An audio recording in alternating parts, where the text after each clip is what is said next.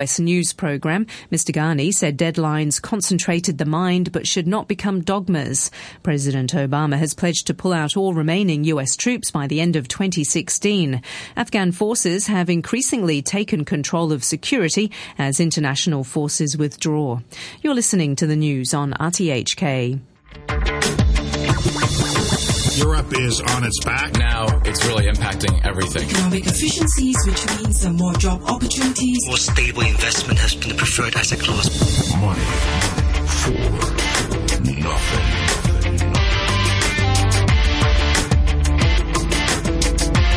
Good morning and welcome back to Money for Nothing on the first full week of the new year. It's Monday, the 5th of January 2015, and this is Richard Harris. We got up at 4 a.m. to check the business headlines of the day so that you don't have to. And here they are. 2014 trends continue into 2015. The euro and oil continue to drop. Chinese shares in Hong Kong recover some lost ground, and China debt stories bubble up over the weekend. To help us with the big picture today is RTHK's international economics correspondent, Barry Wood.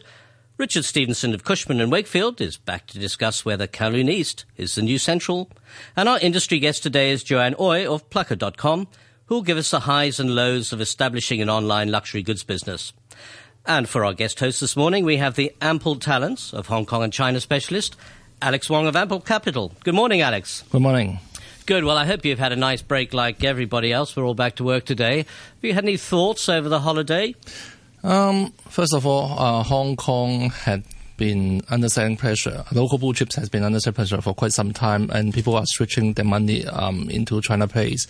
I think that trend probably would continue because uh, we are seeing some weaknesses in in overseas market uh, during uh, the last uh, one or two days in the uh, last week. So uh, probably we would see some pressure in local blue chips, but uh, China shares probably would be would still be supported, and that would help to support Hong Kong as a whole. Do you know there was a rumor, Alex, about I don't know two or three months ago of Russian money coming into Hong Kong. This is before the Russian ruble was in trouble, that sort of thing. There's been talk about Russians moving their money out. Has anything come into Hong Kong? Uh, this is very difficult to judge whether uh, we we would have that kind of money coming in Hong Kong into Hong Kong. But if you look at the um, Hong Kong dollar exchange rate, actually that had been a little bit stable and probably a little bit weak. Uh, we can say that. And also RMB actually had been had had, had been uh, had been weak as well. So um, probably there are some, but not much. I think. No, not that we can see. Yeah. Okay, let's go back to the news for a bit. Uh, Mario Draghi, president of the European Central Bank, gave an interview in the German paper Handelsblatt over the weekend, and in it he hinted that they may start a policy of quantitative easing to try and stimulate the eurozone economies. The ECB has been very worried by the fall in the level of inflation, which is currently standing at 0.3%. Inflation is seen as a way to encourage growth and erode the European debt mountain. The policy is likely to lead to a purchase of government bonds for the first time, similar to measures taken by the US and the UK, which are two economies that have become relatively successful in moving out of the economic doldrums. Jens Nordvig of Nomura tells us how it might work. They obviously been buying certain private sector assets already, covered bond, asset-backed mm-hmm. securities. So really the big asset that they can buy is government securities. Exactly how they put it together, whether they exclude Greece, for example, that's a really tough decision for them. Mm-hmm. But they will have to buy several hundred billions worth, and that's going to be the signal that they want to send. And then they hope that puts in motion a change in all investor behavior. Now, how does buying government bonds actually work? Here's Jens again. Well, I think it's a two-step process, right? So first, we need to get financial markets moving, and I think there's some evidence that that is happening. The euro is going down. You can see how Spanish bond yields are going lower and lower. And then once that effect has matured, then it translates into the economy. How big that effect is going to be is a very, very tough question, but it's starting to move through the system. Okay, well, what's uh, Mario Draghi trying to do with this mid-course correction? Why write in a Handelsblatt over the weekend? I think he's trying to convince the German public that they get ready to do this and try to sort of uh, prepare them. And I, uh, I think January is to like the meeting. Inflation expectations are moving lower and lower. Actual inflation expectations are moving lower and lower. So I think they have to deliver something to be credible in terms of uh, having a chance to reach, reach their target. Of course, the people who've been most resisting QE in Europe have been the Germans, as they think they're going to pay for it all. Angela Merkel has not been happy with the idea of buying bonds of weak European fringe economies. She said over the weekend that Germany could live with Greece actually leaving the euro. which seems to imply Greek bonds would not be bought. Hans Nichols of Bloomberg illustrates that debate. You know, with the exception of maybe Angela Merkel's government, you don't have a whole lot of sort of pushback to this idea that you need to have uh, that you need to spend more and do structural reforms. You know, what you get from Merkel is always structural reforms. What you get from the other side is, well, let's spend a little bit more and then do the structural reforms. We've been at that impasse now, I don't know, three years, and what's growth done? I mean, have you had a year where growth has been anywhere close to what it was to pre pre crisis levels? No. I mean, the G- GDP isn't even at pre-crisis levels. So, yes, this is Draghi's gambit. One little note on this: he doesn't really need the Germans on the central bank to go along with asset purchases. He's been very clear about that. You do not need unanimity on the ECB to actually do asset purchases. So it looks as if the helicopter's about to take off to drop money on the Eurozone. It's no longer Helicopter Ben for Ben Bernanke, but Super Mario. Such a policy lead, uh, such a policy led the markets to punish the euro, which has lost two and a half percent since Money for Nothing was on the air last Friday. The euro is now trading at the lowest level for four and a half years at one dollar nineteen. The yen's just about holding its own though at one twenty fifty six to the dollar, but the pound has sunk together with the euro to one fifty two, or just eleven Hong Kong dollars and eighty cents to the pound. Brent oil continues to flow downwards and lost about a dollar over the weekend, and gold lost 10 bucks to 1,186.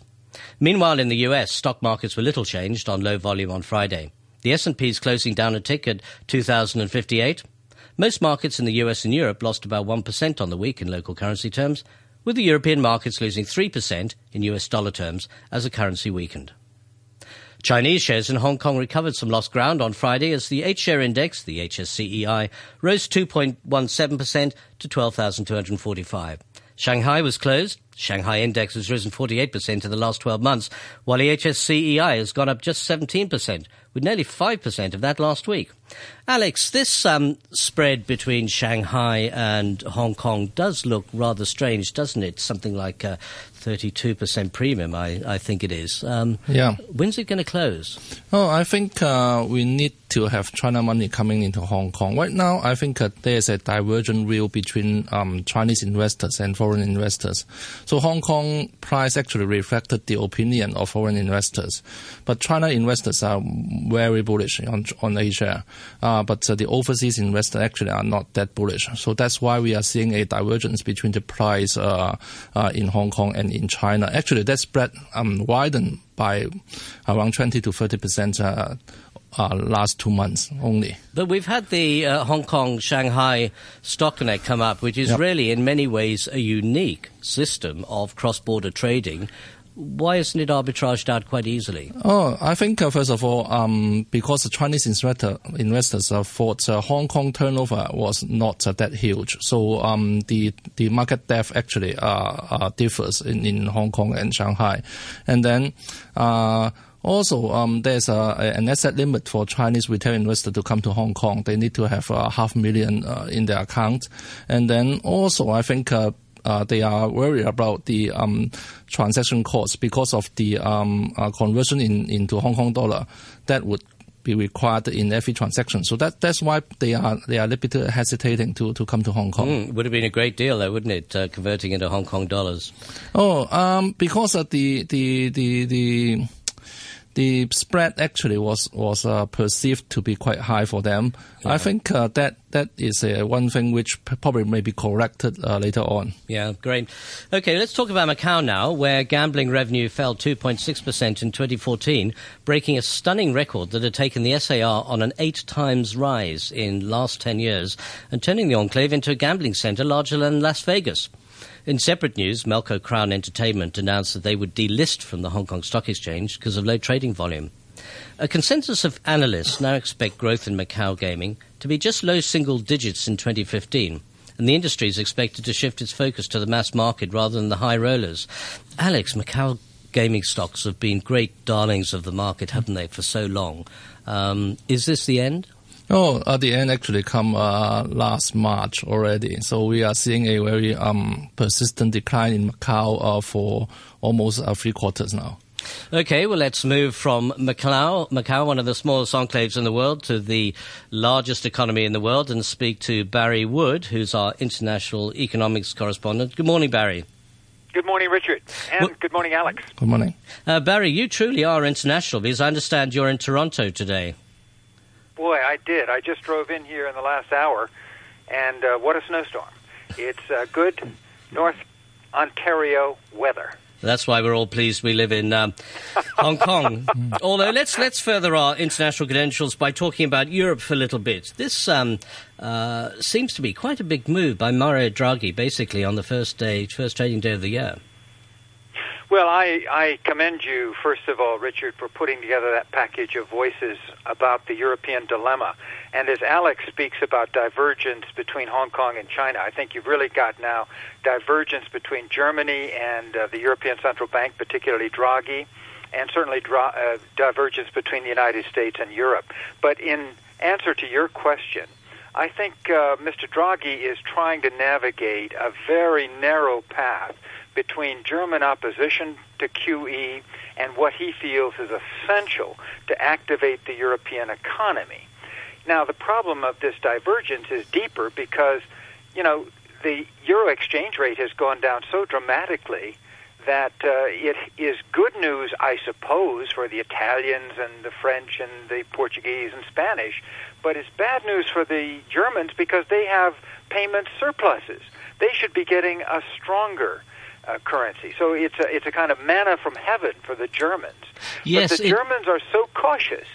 They don't. I don't think Mario Draghi has won this battle at all. It certainly seems like that because it's gone on for a long time.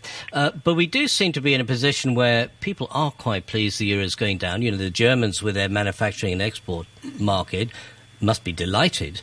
Um, but aren't we likely, certainly in the future, when these things start to come through, maybe in six months, a year time, likely to see an onset of the currency wars with everybody trying to devalue? Boy, that's the danger, Richard. That is the danger, and you know we've avoided that all the way since 2008 and the Lehman Brothers collapse. Everyone predicted there would be some kind of currency war. It hasn't materialized, but now you find the dollar really soaring, and it's soaring really against everybody. It's uh, certainly up against the euro, the Canadian dollar, the Australian dollar, all of the emerging market currencies, even uh, even the renminbi. So, I mean, I, I don't know where we're headed on this and if this can continue. Clearly, it's related to the oil price, but uh, we're entering a period of volatility, I think, in the global economy that we haven't seen for not just uh, two or three years, but five to seven years.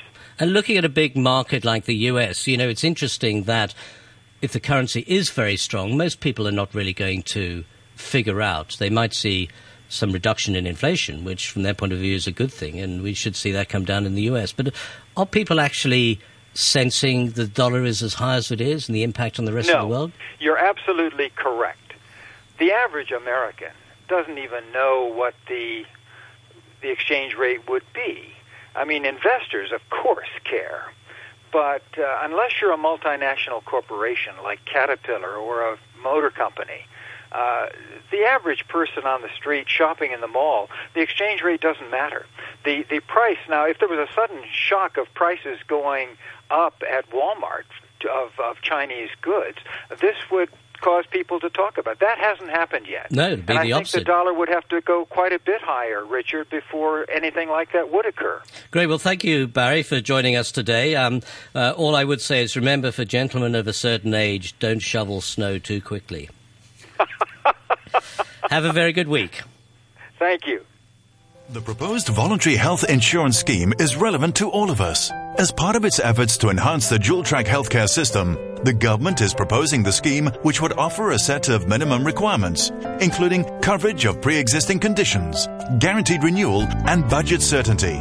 A public consultation exercise is underway until March 16, 2015, and your views are welcomed. For details, please visit the website www.vhis.gov.hk.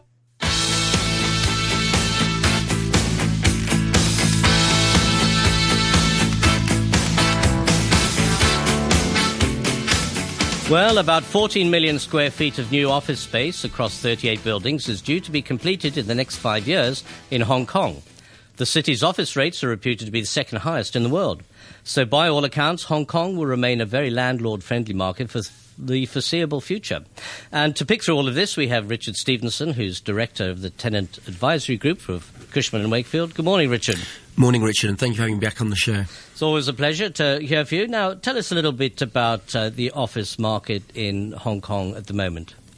Yeah, I mean, um, you referenced that 40 million square foot of uh, of new supply. I think it's important to note that only half of that, around six and a half million square foot um, of this new development, as things stand, will be available to lease by the um, by the open market.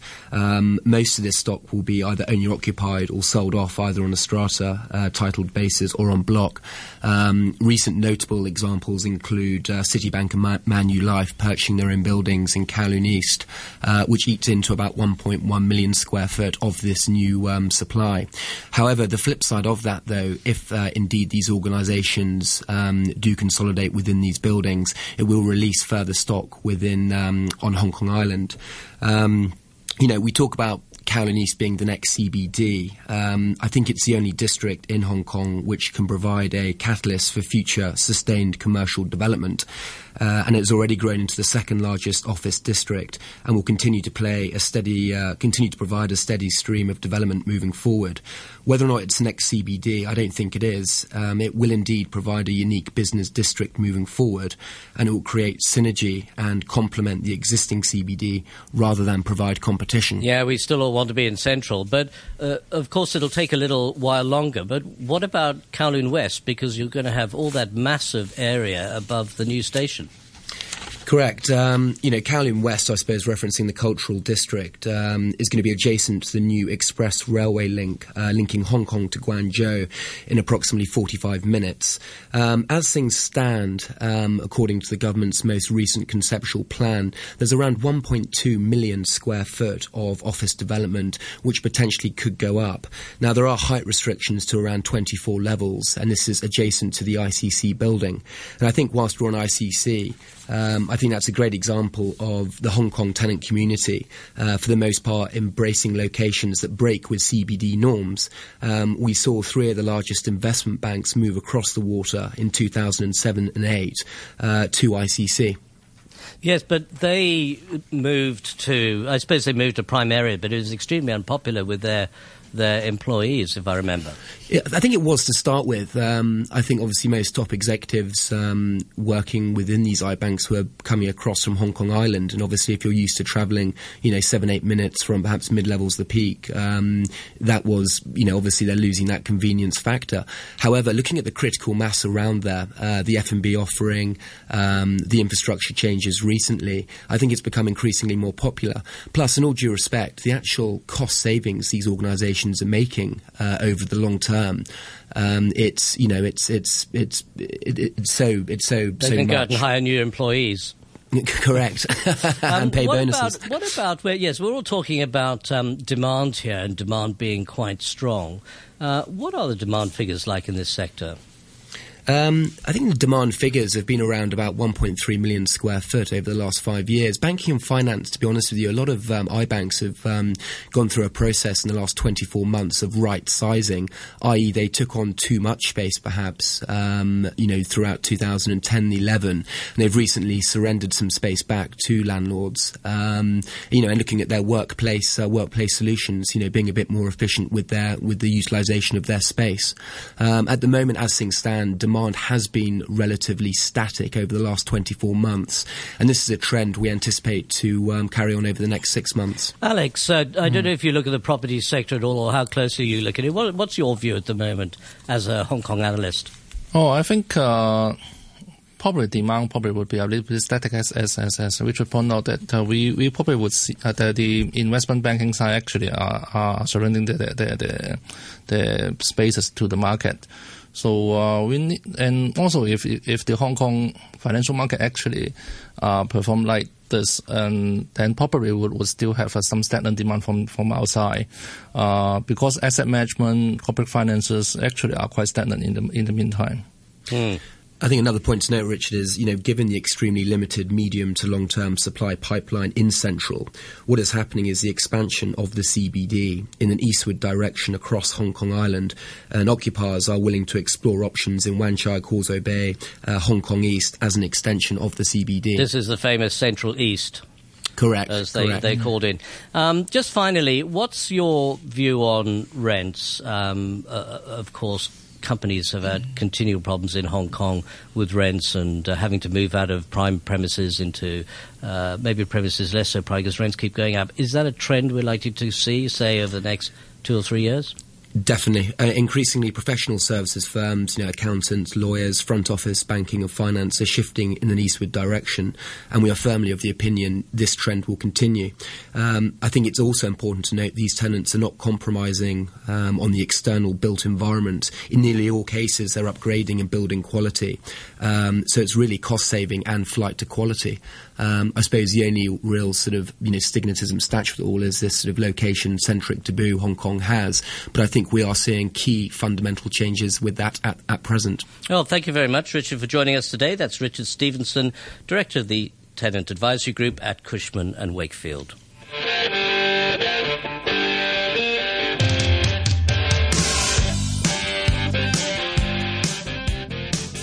Now, before we move on today, we have an announcement from the Transport Department at 8.10 a.m. It says, due to traffic accident, part of the lanes of Wong Chuk Road Aberdeen Tunnel, bound near Namlong San Road, are closed to all traffic. Remaining lanes are still available to motorists. Traffic queues on Wong Chuk Road Aberdeen Tunnel bound ends at Shek Pai Wan. Motorists are advised to use alternative routes such as Pok Fulam Road. Traffic is very congested now. Motorists are advised to drive with utmost care and patience and pay attention to TV radio announcements on traffic conditions. Right, let's move on to our industry segment today. The uh, modern gold rush seems to be in starting online businesses. Uh, WhatsApp sold for 19 billion last year. Uh, Uber, the taxi app, is valued at 50 billion US dollars. So the Easy Riches seems to be starting a game-changing e-commerce website. But with every business, doesn't have to be game changing. Uh, maybe just doing the basics properly can be important. So to discuss the challenges of setting up an e-commerce website is Joanne Ooi. Uh, good morning, Joanne. Good morning. Now, Joanne, I see from your resume, you're a former executive at Shanghai Tang. Uh, you've been involved with Clean Hong Kong, now CEO of Plukka.com. That's quite a quite a variety of resumes. Uh, as an entrepreneur, do you have to have that range of experience? Do you think?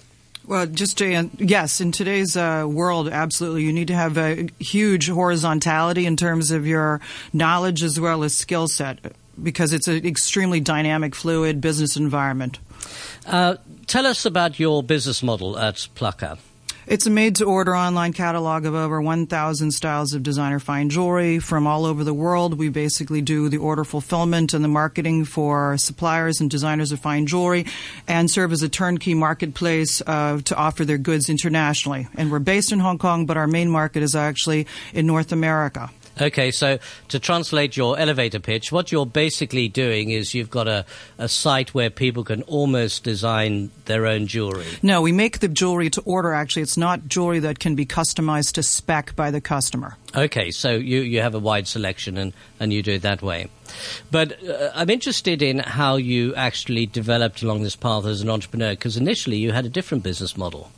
We originally went for uh, a business model which was value driven, which was based on a flash sale reverse, w- based on reverse auction pricing in real time, meaning that the more people piled into the sale of a single item over uh, a set, a bounded duration such as three to five days, the lower the price would be, at, and it would drop in real time on the website. Uh, sorry, how would that work? It's the opposite of an auction, is it? Yes. So, well, it's a it's called a reverse auction, meaning that the more people uh, want to buy an item, the, the less it costs per unit to manufacture, and we pass that savings on to the consumer. And why was that not attractive as an initial business model? Well, basically, I, we found that you have to choose. You can't uh, either the customer cares about price or they care about creativity and exclusivity. And we found that increasingly, although the the, the, the number of transactions for this model was uh, significantly higher than what we're doing, that, than than the model we're now pursuing per item, uh, we found that the customer greatly preferred this model where we were really marketing the designer. They're interested in the human being behind each design. And we decided to pursue that because the margins were much higher, as you can imagine. So, starting a business, there's a lot of trial and error involved, and you've gone down a couple of paths, and, uh, and you're now. Uh, hopefully on your main main business model. What are the key challenges elsewhere that you think you've found in setting up a business like this? Uh, I think that at first, I mean, doing a startup, um, especially in a, an area that is relatively greenfield. What I mean by that is there are not many jewelry sites selling jewelry at full price, especially not designer jewelry. They're rather like they're they're selling commodity style goods such as Blue on, on Blue Nile, which sells diamonds. Um, you're uh, you're going to have to iterate your business model, and your your life is going to be you'll be gyrating. I mean, over the first, I would say, at least 18 months, probably, if you're doing something as ambitious and new as we were. Secondly, uh, you have to study the, the, the particularities of the jewelry, the, the, category that you've decided to plant your flag in. In this specific case, for example, we wanted to cover some, we wanted to discuss the challenges of doing business of e-commerce in, in mainland China. Specifically for the fine jewelry category or luxury goods, there's a huge tax. Um, and and also there's the issue of permanent importation into, into, China, meaning that the when you do when you do e-commerce, returns are critical. So so lots of issues to, to work through, yeah, Joanne. Tons. Well, we wish you the uh, the best of luck. Uh, have a very productive week, and thanks very much for coming on Money for Nothing. Thank you. Uh, just to go through the markets, we have uh, the three markets open now. The Australian market's up uh, a third of a percent at 5,430. Uh, the Nikkei's down 1% at 17,251. And Seoul is up nearly 1% at 1,909. So just about uh, finding their feet. Um, thank you very much for listening to Money for Nothing today. Um, thank you very much to Alex, our guest host, and uh, we'll be seeing you next week, and, and to our other guests as well. Uh, now, the weather for today is going to be cloudy, with one or two light rain and mist patches in the morning and at night. The maximum temperature will be about 21 degrees and moderate easterly winds. And the outlook is going to be mild and humid tomorrow. Temperatures will drop significantly on Wednesday, so we're not quite into summer yet. The temperature, the Hong Kong Observatory, is 19 degrees centigrade, and the relative humidity is 87%. Now the news read by Samantha Butler. Asia Television's executive director Ip Kar Po says it may be able to pay its staff the remainder of their November wages today if the expected advertising revenues are paid to the station. Earlier, the Labour Commissioner Donald Tong said his department had issued 34 summonses over the station's non-payment of wages. He called on employees to provide more evidence to help with investigations. A couple of dozens uh, of ATV staff have actually showed up, so we have already made arrangements for them to approach the labor tribunal. So that's on the civil side. On the criminal side, we have also undertaken 34 uh, summonses so far, and we are also gathering additional evidence. And that is in respect of the uh, non-payment of wages for the month of November. Hundreds of police officers in the United States have snubbed the mayor of New York by turning their backs as he was speaking at the funeral of a murdered policeman. The officer Wenjian Liu and a colleague were shot dead by a gunman with a grievance over recent police killings of black men. Many police resent Mayor Bill de Blasio's expressions of sympathy for anti-police protesters. Mr de Blasio appealed for harmony. New York has been from its earliest days the most tolerant of cities. A place where people of diverse backgrounds and occupations and races and creeds have lived together in harmony. But there have always been times when that harmony has been challenged. As we start a new year, let us rededicate ourselves to those great New York traditions of mutual understanding and living in harmony. The former Bangladeshi Prime Minister Khaleda Zia has said her opposition Bangladesh Nationalist Party will go ahead with a planned rally today, despite a government ban on